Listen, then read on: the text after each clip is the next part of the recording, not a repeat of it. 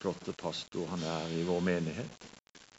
Og Nå ser du at han stiller fram her med tomme kar og ber om at du skal fylle opp. Så har du gitt ham mange gode tanker på hva han skal dele med oss. Men uten deg, Herre, så blir det tomme ord. Fyll han du med din kraft og styrke i Jesu navn. Amen. Amen.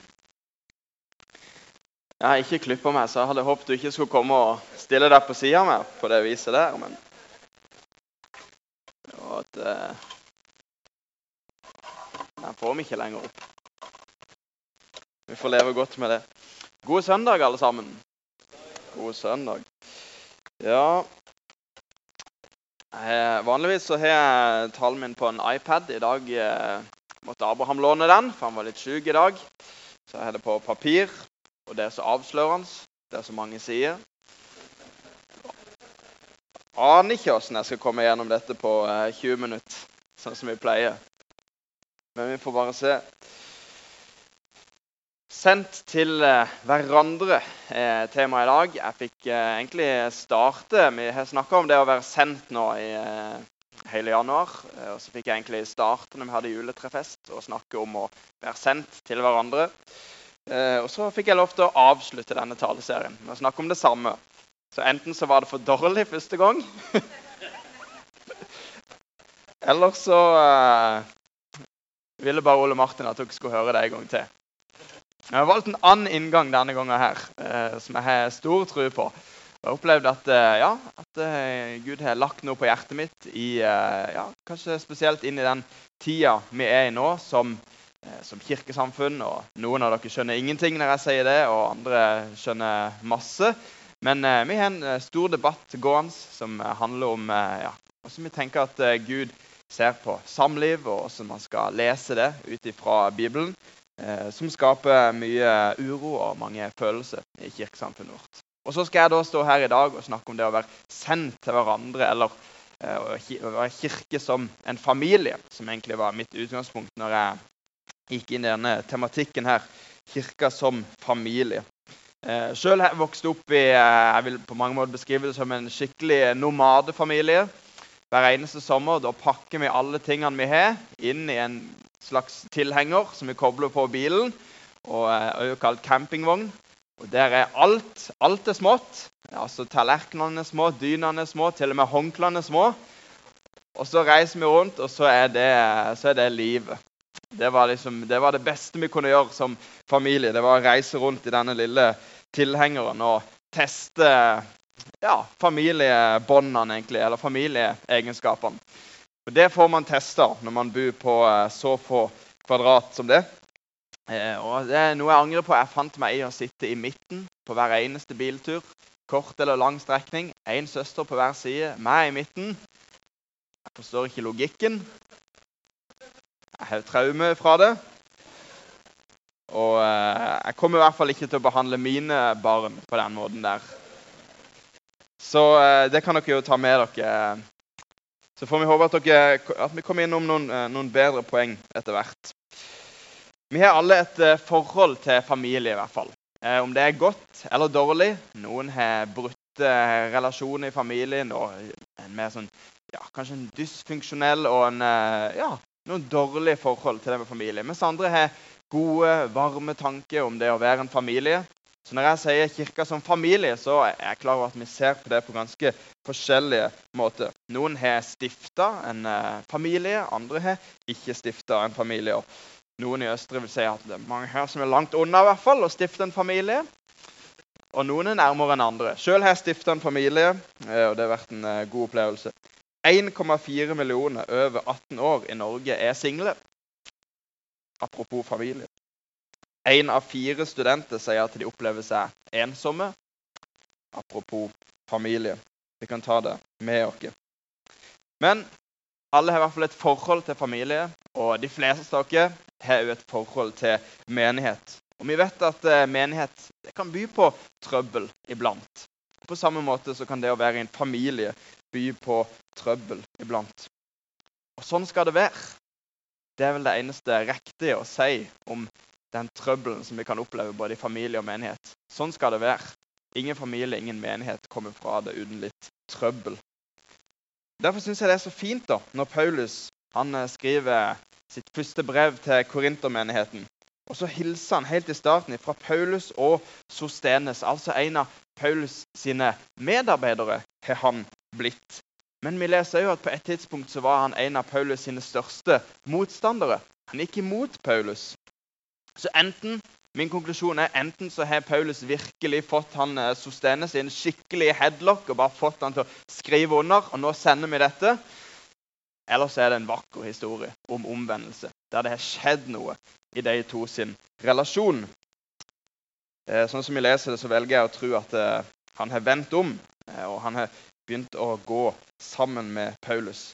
Og for en, eh, for en måte da, å modellere uenighet på. Eh, at man allikevel, selv om man er uenig eller var uenig, så kan man finne fellesskap. Så Vi tar med oss det òg. Trøbbel og krangling det trenger ikke å bety oppløsning. Men så skriver Paulus veldig tydelig da, i starten av første Korinterbrev, og kanskje har han lært noe da, i eh, relasjonen som de to har hatt. da. La det ikke være splittelse blant dere, men stå sammen i syn og tanke. Vi kan være uenige, men vi kan òg stå sammen. Og så er det forskjellige erfaringer i dette. Det vet jeg. Og det er forskjellige tanker om framtida til Frikirka, f.eks. Så på mange måter så er jo dette familiebildet egentlig et veldig upraktisk bilde å bruke på kirka. For vi vet at familie det fører med seg mye styr. Men samtidig så er det noe vakkert i at familie òg fører med seg en forpliktelse som ikke du har overfor noen andre. Vi eh, må se noen eh, morsomme bilder her. Et par klikk videre av eh, sånn som kirke kan se ut hvis dere ser så langt. Eh, og Det er jo eh, tatt på kornet, spør du meg. Eh, og Kanskje er det litt ofte der vi er. Kanskje jeg må oversette. Velkommen til den vennlige kirka. Hold deg unna gresset. Eller neste bilde. ja, ja, ja. Og velkommen til kirka med alle mulige problemer. De er i hvert fall ærlige om det. Sånn tror jeg vi har det i kirka ganske ofte. Jeg har hørt noen si at eh, 'jeg vil ikke gå i kirka fordi det er så mange hyklere der'. Hvorpå den personen svarte 'det går fint, det er plass til en til'. Det vi vet er at Der det er folk, der er det problemet. Men Gud han ser altså på det kristne fellesskapet som sin familie. Og da skal ikke vi satse på noe mindre som den lokale kirka som er. Jeg skal lese videre hva Paulus skriver til menigheten i Efesos. Dere er de helliges medborgere og Guds familie. Og Det som Paulus skriver før dette, er jo egentlig veldig viktig å få med. Derfor er dere ikke lenger fremmede og utlendinger. Nei, dere er de helliges medborgere og Guds familie. Hvorfor har Paulus så behov for å understreke akkurat dette. Overskriften i den bibeloversettelsen som jeg leste fra, det er at Kristus forener jøde og hedninger. Altså hedninger, altså de som ble kristne uten å komme fra en jødisk bakgrunn. Altså de sekulære. Og de lurte litt på dette. Er det sånn at for å bli kristen så må jeg òg bli jøde? Er Det sånn at jeg må følge de samme forskriftene som jeg ser at det, det jødiske folket følger, hvis jeg skal bli en kristen. Og Så skal Paulus rydde litt opp i dette, og så sier han nei. Han sier det at her i menigheten så er dere forskjellige. Dere har ulik bakgrunn, dere har ulik erfaring med hvem Gud er, eller om Gud i det hele tatt fins. Men dere kan allikevel leve under samme tak. Det er budskapet til Paulus i de versene. Og Hvordan skal de få til å leve under samme tak på tross av forskjellene? Jo, med å se på seg sjøl som hellige medborgere. Guds rike, og som en del av Guds familie. Hellig, altså annerledes. Og For mange som kom til menigheten i Efesos, så, eh, så, var nok dette en ganske stor overgang å bli en del av det fellesskapet. Vi vet at Efesos var en havneby, og mange der som drev med skipsfart og handel. Og vi vet at mange var innom byen kanskje for en kort periode og reiste videre. Jeg tror at eh, en del kanskje ble værende òg, til og med, etter de fikk et, et møte med den kristne menigheten. Fordi at de ble kraftig berørt, og de ble forvandla i møte med evangeliet. Og så var nok de fleste kjent med den jødiske tro. Kjente i hvert fall noen som kjente noen som levde etter den jødiske tro og de rammene som de hadde rundt sitt liv.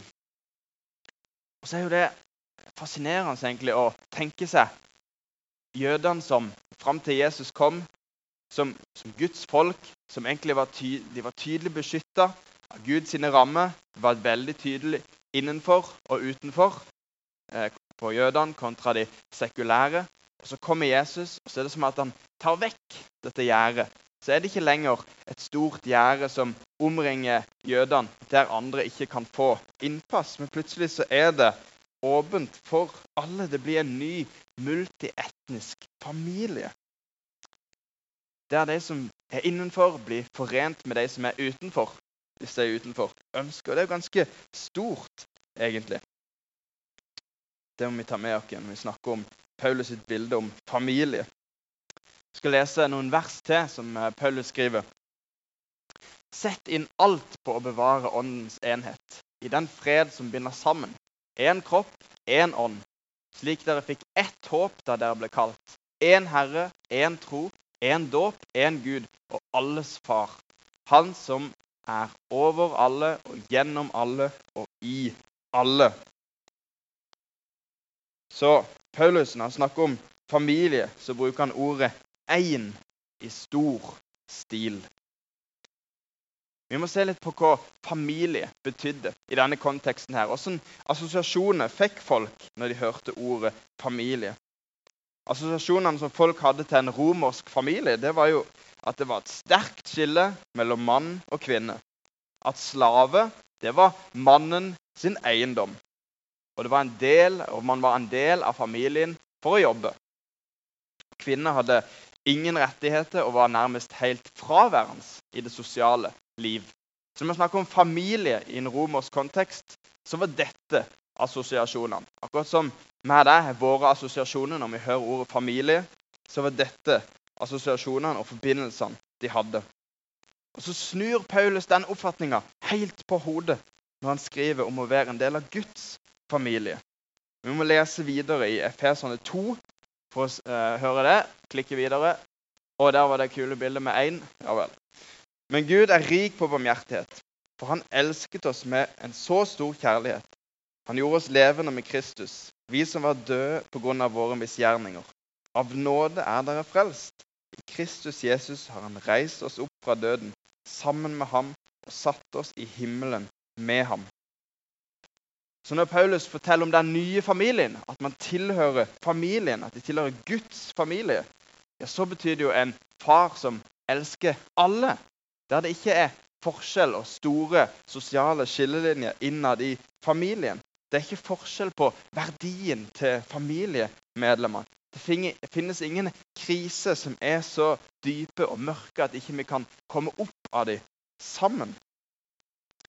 Dette er bakgrunnen når Paulus skriver om familie. Og Når vi ser på kirka, når vi bruker ordet i dag og ser på kirka som vår familie, så har vi lært det fra Paulus sin undervisning for ei kirke der det var veldig mange ulike mennesker samla. Da kan vi jo prøve å trekke noen paralleller. Da kan vi prøve å se likheten til vår egen kirke i dag. Og så ser vi at det blir i særlig stor grad aktualisert opp gjennom debatten vi har i kirkesamfunnet vårt. Vi er forskjellige i alder, interesse, preferanse, overbevisning, bakgrunn, etnisitet osv. Men trenger det å splitte oss? Det er et viktig poeng for Paulus når vi leser videre i Efeserbrevet at enhet er ikke å være ensarta. I vers 11 her så skriver han om de forskjellige nådegavene. Han skriver at Gud har skapt dere og utrustet dere forskjellige. Vi er én kropp, men vi er ikke ensarta. Vi er forskjellige. En liten digresjon her. Jeg syns det er eh, merkelig å lese om eh, en del som opplever innvandring som trussel mot norsk kultur. 34% av den norske befolkninga mener at innvandrere truer norsk kultur. Og I et intervju i Aftenposten så siteres en person på den måten her. Jeg bryr meg ikke om hudfarge. Det er inni vi er forskjellige. Det er kulturen de har, som skaper problemene. Så at andre oppleves som en trussel bare fordi at de bærer med seg noe ukjent og noe annerledes. Selvfølgelig blir det vanskelig å leve sammen da, hvis det er mitt utgangspunkt i møte med noe som jeg ikke kjenner eller forstår. Et elendig utgangspunkt for fellesskap hvis det ukjente er en trussel. Så måtte jeg få eh, løfta blikket litt og eh, lese noe litt mer oppbyggelig. Vi kan klikke videre et par bilder. Neste bilde. Det å klare å være uenige, nei, det å klare å være enige, at vi er uenige, er en kunst og en veldig viktig egenskap. Kan jeg ikke være uenig med andre og likevel være en god venn? Kan man ikke være uenig og likevel passe inn? Vi snakker kanskje ikke så veldig mye om det akkurat nå, men for et par år siden så snakka vi veldig mye om cancel culture. Det å egentlig stenge ute, det å skjøtte ned, det å bare si nei. Velge å ikke lytte hvis vi hører noe som bryter med normen. Få de til å tie, ta fra de stemmen. Og Så kan man diskutere det, da, og så har man motsatt, som handler om free speech. Det å få lov til å si akkurat det du vil, og ordlegge deg akkurat som du vil, til enhver tid, mot hvem som helst. Fins det grenser for hva man skal få lov til å si i offentligheten? Hvordan skal man i så fall respondere på det? Sånn sett to ytterpunkter, men uansett interessant da, hvordan samfunnet bare Når de hører noe de ikke er uenig, når de hører noe de ikke er enig i, når det er noe som bryter med normen, så vil man bare skru det av. La oss heller prate sammen, komme sammen. Undres over hvor finurlige hver enkelt av oss er. Og gjøre det i mindre og trygge fellesskap.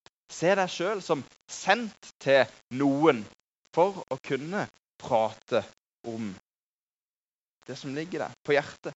Knytt deg til et mindre fellesskap. Om det er en husgruppe gjennom Østre eller en annen menighet, eller om det er gjennom de relasjonene som du har. Men se deg sjøl som sendt inn i det, sånn at vi kan snakke åpent. Sånn at vi kan la være å kansellere hverandre og stenge hverandre ned. Bare fordi at vi sier noe som bryter med normen. Det er en utfordring, for det at når vi snakker om oss som en familie, så snakker jo Paulus om, om, vårt kristne fellesskap. Ergo er vi jo på en måte ikke i familie da, egentlig, med de utenfor. Men det betyr ikke at ikke vi ikke kan møte dem. Det gir oss bare en, et enda større, en, burde gi oss en enda større motivasjon. At vi òg kan møte de som er utenfor vår familie, og inkludere dem i gode, trygge fellesskap. Men så er det nå en gang sånn at du som er en del av kirka, da, du som valgte å kalle deg kristen, du er en del av en familie, en indre kjerne. Og den familien kan man egentlig ikke velge. Det er tydelig her når vi leser Guds ord gjennom Paulus, at familien Hvis du blir en kristen, hvis du velger å følge Jesus, da kan du ikke velge vekk enkeltmedlemmer blant de kristne som ikke du liker. Du må søke fellesskap sammen med dem. Og Det greske ordet som Paulus har brukt her, det er oikeos. Altså det å egentlig være bundet sammen i en familie gjennom blod. Altså når vi tenker på familie, vår nærmeste familie, så er det det ordet Paulus her bruker for å beskrive kirka som familie. Ganske sterkt ord, egentlig, for å beskrive vårt kristne fellesskap. Og det sier noe om at familie er noe vi ikke kan velge vekk. Og Da snakker han familie som den verdensvide kirka. Alle de kristne som vi står sammen med. Og Så har vi alle erfart, uansett om vi har gode eller dårlige erfaringer med familie, så er familie noe som vi må jobbe for å få til å fungere. Vi må ta ansvar sammen. Og det er mange ting som må på plass hvis vi skal fungere godt som en enhet. Rollefordelinga i en familie er viktig. Fordi at den er ment til å skape harmoni. Jeg tror det er riktig at foreldrene skal være øverste autoritet i en familie. Sånn oppleves det i hvert fall eh, for min sønn. Jeg tror det er godt at jeg er øverste autoritet.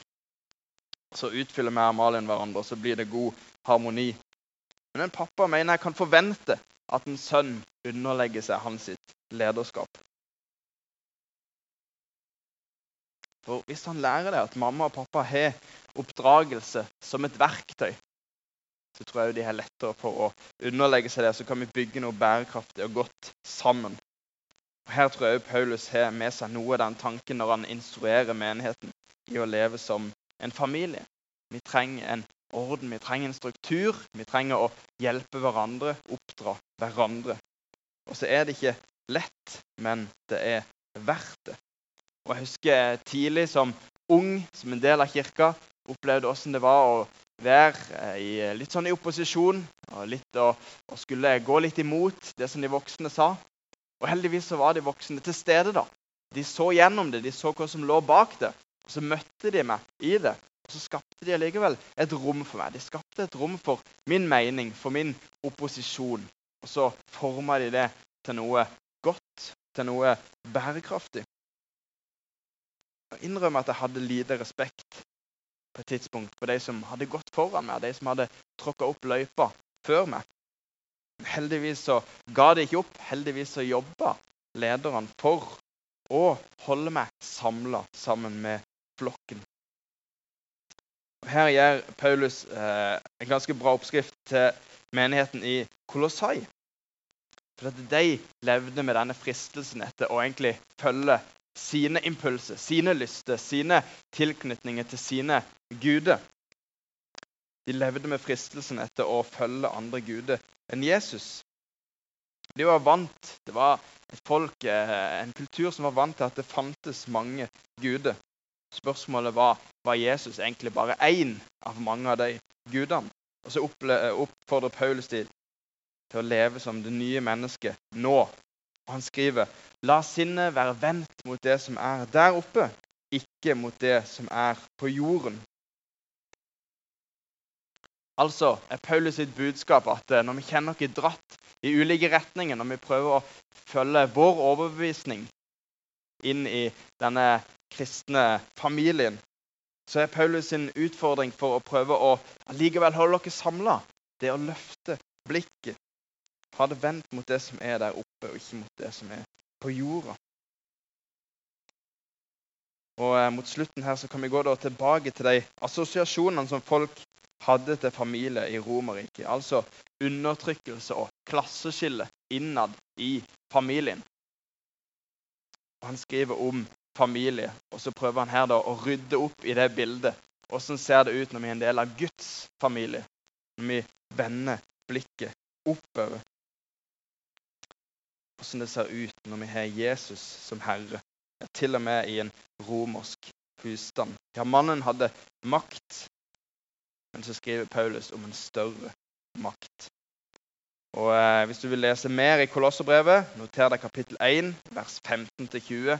Der skriver Paulus et nydelig dikt der han setter ord på hvem Messias er, hvem denne Herren er. Så kolossene de trengte en ny forståelse av hva det vil si å være kirke som familie. Og det samme med folkene i Efesos. Vi trenger å øve oss i å være familie, selv om det er vanskelig. Men det er så viktig at vi kan ikke la være. Og Vi tar med et sitat her fra ei som har forska mye på menighet. Og eh, Jeg velger å lese den norske oversettelsen, og du kan lese den engelske hvis du vil. Det handler om å finne en erfaring som oppleves som en familie. Det er dette vi egentlig søker etter. For tenåringer og unge voksne så vil dype relasjoner åpne døra for å utforske mer av tro. Altså, unge leter etter mennesker som kan lære dem veien. Familiemetaforen gir oss en viktig påminnelse om hvordan vi som menighet kan møte dette behovet. Jeg har sjøl fått erfare hvordan det er fantastisk å være en del av et menighetsfellesskap der man er folk i ulike livssituasjoner. Vi har fått uh, nyte godt av studenttilværelsen til Christian og Benedicte. gjennom at eh, Abraham har fått lov til å være med dem en gang i uka. De gir en hel dag hver eneste uke for å passe på Abraham. Så vi slapp å ha han i barnehage allerede nå, som var en overbevisning vi hadde lyst til å følge. Hadde jo aldri hatt tilgang på det hvis ikke vi var en del av et menighetsfellesskap. Eller så mange forbedere som vi vet at det er her, og som mange her vet at de har i denne menigheten her, men som for vår del ble ekstremt tydelige når vi døpte Abraham her. Og vi vet at i vår eh, kirkeordning så er alle sammen i menighetsfellesskapet faddere. Vi opplever virkelig det. At her er det mange faddere for Abraham. Det er fantastisk å se den tilknytninga som han har fått til Østre. Og jeg tror det er en av de siste institusjonene i samfunnet der vi kan få oppleve dette samspillet her. Der folk fra ulike livssituasjoner, ulike bakgrunner, kommer sammen. Og så støtter vi hverandre i det. Da blir utfordringa når vi kjenner at det, river og røsker i oss, og vi er uenige, eller hva det måtte være. Klarer vi å se på oss sjøl som hellige medborgere i Guds rike? Som del av denne familien? Og i så fall, hva gjør det med oss? Man har mange vitnesbyrd, som det er fortalt til nå, blant dere. Noen spørsmål å stille seg her mot slutten. Har vi en kultur Ref det som jeg just siterte. Har vi en kultur der dype relasjoner får vokse? Der man ledes inn i en større forståelse av tro fordi at man har noen dype relasjoner? Kristus forente jøder og hedninger. Han tok ned dette, dette gjerdet som var rundt, sånn at det var tilgang til frelsen for alle. Paulus han bruker ordet familie når han skriver om kirka. Den er sammensatt av ulike mennesker, men det er jo dens største styrke.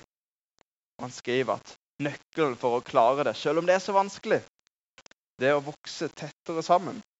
Jo nærmere vi vokser til hverandre, jo mer kan vi tåle de vanskelige tingene. Tettere relasjoner mellom oss leder oss nærmere Jesus. Og i en tid med urolighet så tror jeg det er den beste oppskriften for fellesskapet. Komme tettere sammen. Så Derfor så har jeg lyst til å bare oppfordre deg til å eh, ja, ransake deg sjøl på det å se. Ser jeg på meg sjøl som sendt inn i et fellesskap? Sendt inn som en bidragsyter i å bygge nettopp dette. Og helt til slutt så har jeg lyst til å løfte et slags alvor i dette her. For det at jeg tror at når vi søker sammen, så er det som et vern mot han som vil jobbe mot dere. Beste, det mest effektive djevelen kan gjøre for å splitte sitt folk, det er å isolere folk på hver sin plass. Når vi er isolert, så ender man opp med å gå mot hverandre når man er uenige. Men når vi er samla, når vi er åpne, når vi snakker om det som er vanskelig, så har vi en mye større kraft til å stå imot når han truer. Så la oss ikke bli isolert på hver våre plasser, men stå sammen. Vende blikket opp og la sinnet fornyes. Lovsangstimen kan stille opp, og så eh, har jeg lyst til å avslutte det hele med at vi reiser oss opp, og så bekjenner vi vår hellige tro sammen. Eh, så sier vi det som vi tror på, så proklamerer vi dette på tross av uenighet eller vanskelige og utfordrende ting. Så jeg har lyst til å utfordre deg til det, og ikke bare si det opp som en oppramsning, men se inn i ordene og eh, ta del i en eh, sterk bekjennelse sammen med din familie. Jeg tror på Gud Fader, den allmektige himmelens og jordens skaper. Jeg tror på Jesus Kristus, Guds enbårne Sønn, vår Herre, som ble unnfanget ved Den hellige ånd, født av jomfru Maria, pint under Pontus Pilatus, korsfestet, død og begravet. For ned til dødsriket, sto opp fra de døde tredje dag, for opp til himmelen, sitter ved Guds, den allmektige Faders høyre hånd, skal derfra komme igjen for å dømme levende og døde. Jeg tror på Den hellige ånd, en hellig allmenn kirke, de hellige samfunn, syndenes forlatelse, legemets oppstandelse og det evige liv. Amen.